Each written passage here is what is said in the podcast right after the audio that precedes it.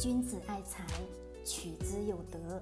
聆听财商智慧，拨动你的财富之路，让金融陷阱无处可藏。大家好，欢迎收听财德商学线上音频课。接下来有请贺老师的分享。我们今天呢，再解读一下巴菲特的另一个投资习惯，也就是说，重视企业的内在价值，看清股价的是巴菲特呢选股的重要习惯之一。好，这个习惯呢，我相信很多人都不会理所当然的去当成自己的投资抉择。其实这是一个非常好的投资抉择。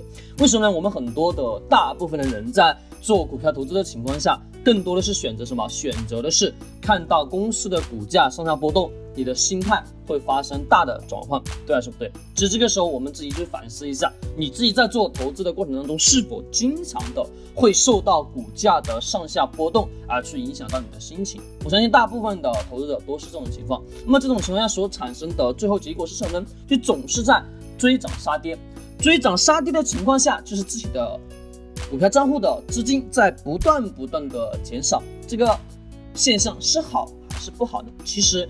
更重要的是，我们得要去什么？去了解公司的这家本质，而不是说花大量的时间去研究这个公司的价格怎么样去变化，以及去了解这个公司未来的价格方向将会怎么样去走。其实这是非常非常错误的抉择。我们更多的是花时间把它去了解现在这家公司，所以说你要买的这家公司的经营状况。那么这个本质状态的不同，而导致了。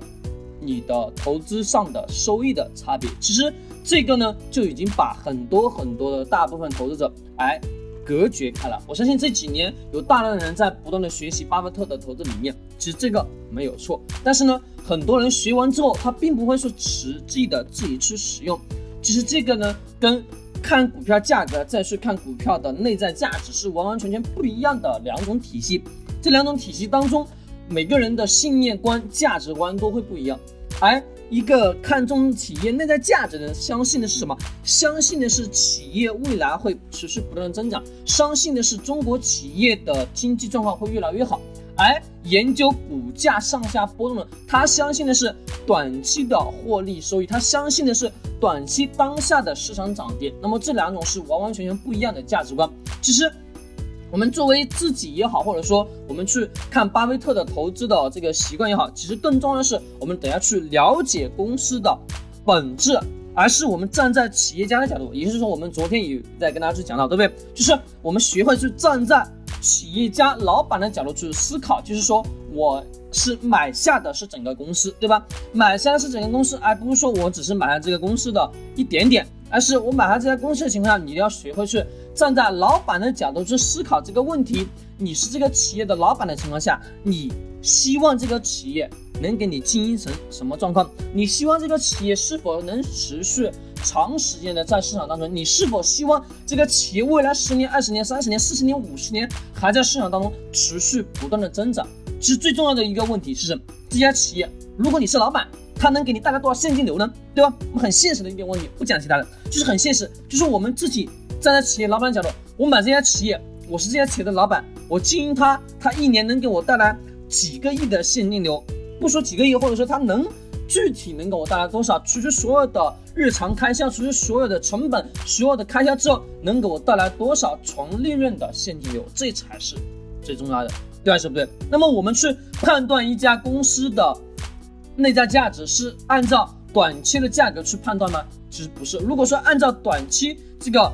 价格的预期去判断一家公司，这是非常非常错误的选择。为什么？这个选择你永远都判断不出来公司它未来将会怎么去增长。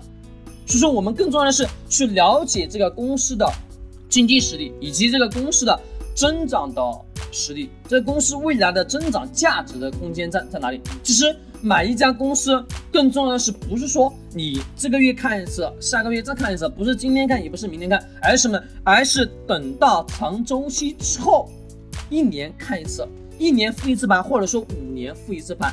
更多的投资大师是做什么事情？五年复一次盘。为什么他们能有这个底气五年复一次盘呢？是因为在最早期前期花了大量的时间去研究公司，了解公司的本质，以及昨天我们去说的，对吧？更重要的是，是去看这个公司，按照投资者企业家的角度去看，而不是普通的投资角角度去看，去了解公司未来的增长空间。那么有这个实力，有这个把握，这个企业能持续不断的增长，那么持有这个公司五年，五年之后我再来看这个公司，那么最后的结果可想而知，肯定都是非常的完美。对吧？那么这种情况需要的是我们不是去重视当下的上涨下跌，懂吧？而且我们去检查一家公司的几个大的变量因素当中，一般是有什么？就是企业的运营毛利，以及企业的负债，以及还有咱们企业的所需要资本的支出需求变化是否有大的变化。那么最最最重要的是什么呢？是公司产生的现金流，也就是公司它的。产生现金流的能力，在财务报表当中，我们能发现很多东西，但是财务报表当中有大量的作假信息。好，我们今天呢就讲一个财务作假，就是存货。为什么讲存货呢？因为存货当中它是最容易作假的一个账目。存货就所有的一切乱七八糟东西都能往这个栏目里面去归结。那么一些企业，如果说一些不好的企业，它都会把这个存货量。发现，如果说你发现这个企业的存货量很大的情况，你得需要去看这家公司它是否是在做一系列的营销，或者说是不是在为下一个季度的销售而去做准备。如果说不是，那么相对来说这家企业就能存在大量的问题。一般把存货归结的非常庞大的，要么就是公司的运营状况并不很好，公司没有带来大量的现金流，而是经过有这个存货存在，就是拿公司的钱再去。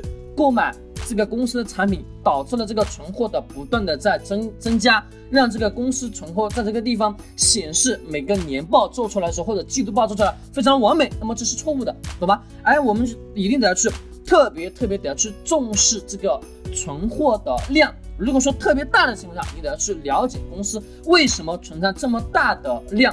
那么如果说是为了下个季度的销售做准备，那你去看一下同年度当中的。这个季度当中，它的存货量是否有有在增加？明白了吗？所以这个是非常重要的。好，我们回到前面所讲的，就是了解公司的内在价值，对吧？